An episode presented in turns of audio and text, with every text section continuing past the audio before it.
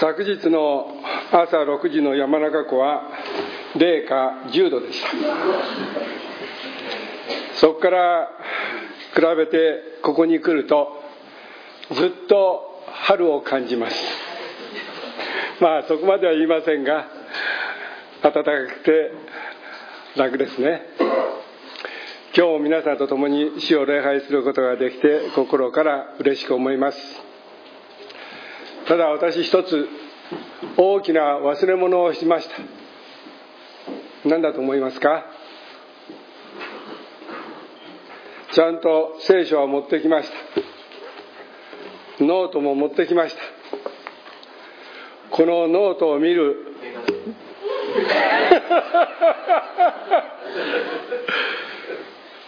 おぼろげに見えます。頭の中にも入ってると思います。でももしかしたら見えなくなってしまうかもしれない。どなたか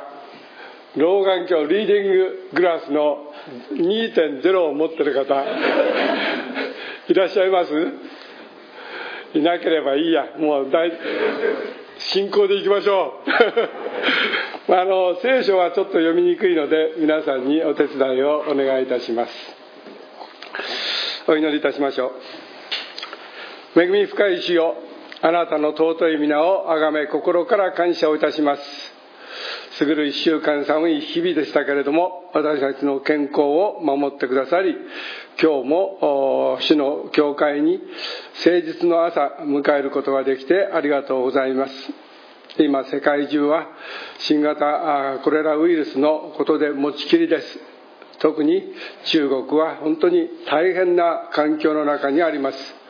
どうか中国の国の人たち いろいろな困難の中にある人たちを死を憐れんでください。またあの十何億と言われる人々をリードしている首脳の人たち政治家の人たちトップの人たちを特別天来の知恵を与えてくださり憐れみを与えてくださり愛を与えてくださって彼らを一人でも健康に保つことができるようにこの困難を抜けることができるように助けてください。また日本では特に横浜の沖で2週間も狭い船内に閉じ込められているクルージングの人たち一人一人を死を憐れんでください。厳しい環境の中に彼らは過ごしいろいろな不安を持っておるまたそこで働いておられる従事者もそして医療関係者の方たちもいろいろと苦労しておられますがどうぞ彼らは本当に無事に一人でも多くの人たちが無事にあの船を下船してそれぞれの家庭に帰ることができるように神様あなたの憐れみの手をお与えくださることをお願いいたします。またそれをこの病が大きく広がることのないようにそれぞれの国のリーダーの方たち健康関係の方たちを特別に主が天来の知恵を与えてくださって正しい道へ導くことができるようにしてください。また私たち一人一人も神様から与えられた命この体をきちんとケアすることができるようにあなたの知恵を今日もお与えください。これからのしばらくの時を主の御手に委ね尊いキリストの皆を通してお祈りいたします。アーメン。あ本当ありがとう。お見えるよ。見えるよ。かっこいい？あ見える見える。ありがとう、うん、皆さんの顔はきれいに見えるしシワまで見えるよ。私たち人は誰でも幸せを求めて生きてますね。求めない人は誰もいない。誰もが幸せになりたい。ですから青い鳥という子供の物語もありますね。チルチルミチルの兄弟がその幸せの青い鳥を求めて山の彼方の空遠く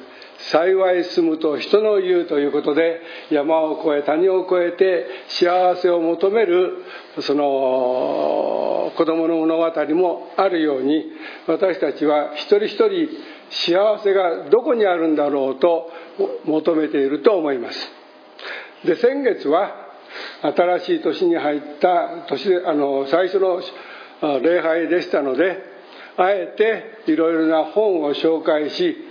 これから日本だけなだけでなく世界中が新しい AI やあるいはテクノロジーのものすごい急速な発展によって私たちの社会が大きく変わっていく。特にいわゆるテクノロジーは神の領域にまで入ろうとしているという時代を迎えようとしている時に私たちそれをよく理解しそれにいわゆる右往左往されることなく自分を持ちこたえることのできる人たちとそれに右に左に揺らされて自分の道を生き方を見失ってしまう人たちの間に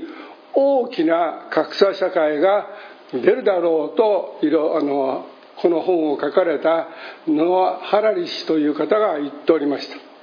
そういった予測不可能な新しいテクノロジーの時代を迎えて私たちはどう生きるべきかということでお話をしました。その要点は私たちの信仰をさらに強めて堅固なものにするということが要旨だったと思います。で今朝は同じようなラインの中でいわゆる時空を超えて時空というとなんか大げさですけども時間と空間いわゆる過去現在未来にあってもあるいは空間アメリカにあっても中国にあっても日本にあってもどこにあっても幸いな人というのはどういう人かユニバーサルないわゆる日本だけで通用するアメリカだけで通用する中国だけで通用する幸い感ではなくてどの時代でもどの国にあっても幸いな人とはどういう人かということについて共に考えていきたいと思います。そこで一つ見てみたいのはまず最初に時空を超えて幸いな人というのはどういう人か。マタイの5章の8節にこういう言葉があります。心の清い人は幸いです。その人は神を見るからです。とあります。心の清い人は幸いです。その人は神を見るからです。とあります。私たち人類は作られてからこの方絶えず神様を求めてきました。そして神様の前に歩むという意識的なあるいは無意識的な中でもあっても私たちは絶えず神を意識しながら人生を歩んできその中で良い人生悪い人生というものを判断してきたと思います。その神を求めるいわゆる中で神様の前にどのように生きるかということがいわゆる大切心の清い人は幸いです。その人は神を見るからです。神を真正面に置いて神の姿を真正面に見ることができる人は幸い。これは時代場所に関係なくどの人にとっても真正面に神様を対峙することのできる心の清さ。を持った人は幸いであるということです。その幸いを失った人が聖書の中に書いてあります。誰ですか？私たちの一番先祖のアダムとエヴァですね。あの二人はいわゆる神様によって作られて神様の与えられた素晴らしい環境の中でのびのびと生活をすることが許されていた。ところがあることをしてその神との約束を破ってしまって彼らは心に傷を負った。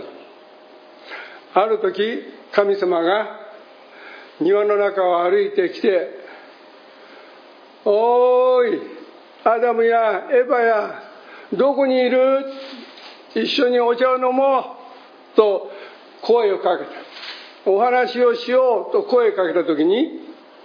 あの二人はいつになったら「あここにいますよ」と言えたのに彼らは言えずに聖書では木の陰に身を隠したと書いてある。なぜ身を隠したか。それは神様との約束で園の中央にある木の実を食べてはいけないというその約束の言葉を信じきれなくて悪魔の誘いに惑わされてその実を食べてしまいその結果彼らは自分たちが裸であることを気がついた。それまで裸では何でもなかったのが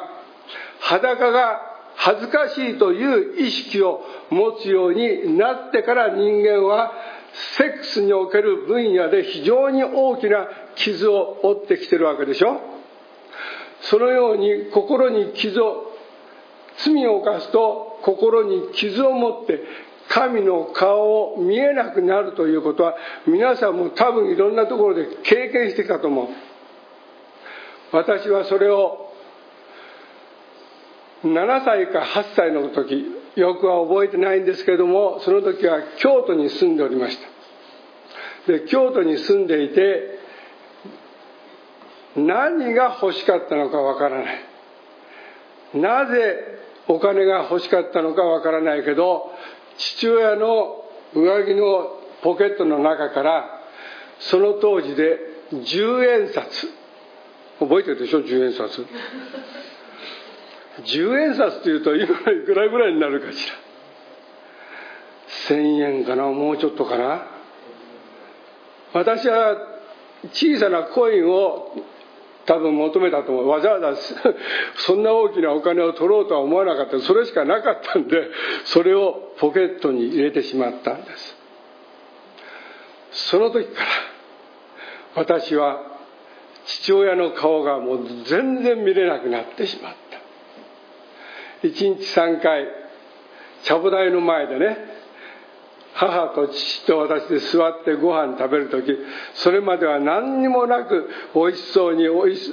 いろんな話をしながら食べてたその食事の味が全部すっ飛んでしまった。何を食べてるか分かんなかった。それから父の顔がとにかく見えなくなっちゃった。それでず